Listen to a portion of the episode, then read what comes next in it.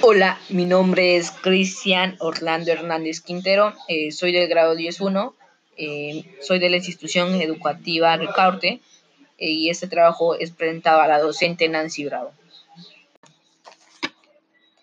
Quiero invitar a toda la sociedad de Ricaurte, compañeros, estudiantes, amigos y docentes.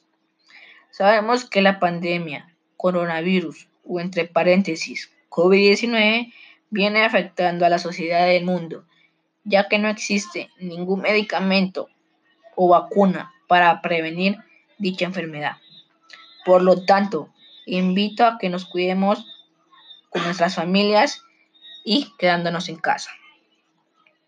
Esto también ha afectado a la economía, ya que esto ha hecho que las personas trabajadoras queden sin trabajo. Y eso es, una gran, es un gran problema, porque muchas de las personas lo necesitan para sostener a sus familias, hijos, abuelos, papás, a muchas personas.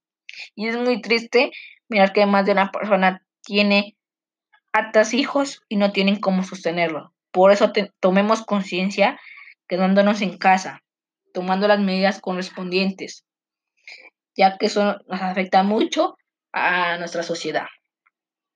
Y con todo esto invito a que nos cuidemos y sigamos las medidas correspondientes, ya que esto no es un juego, es algo que debemos tomar en serio. Numeral, quedémonos en casa.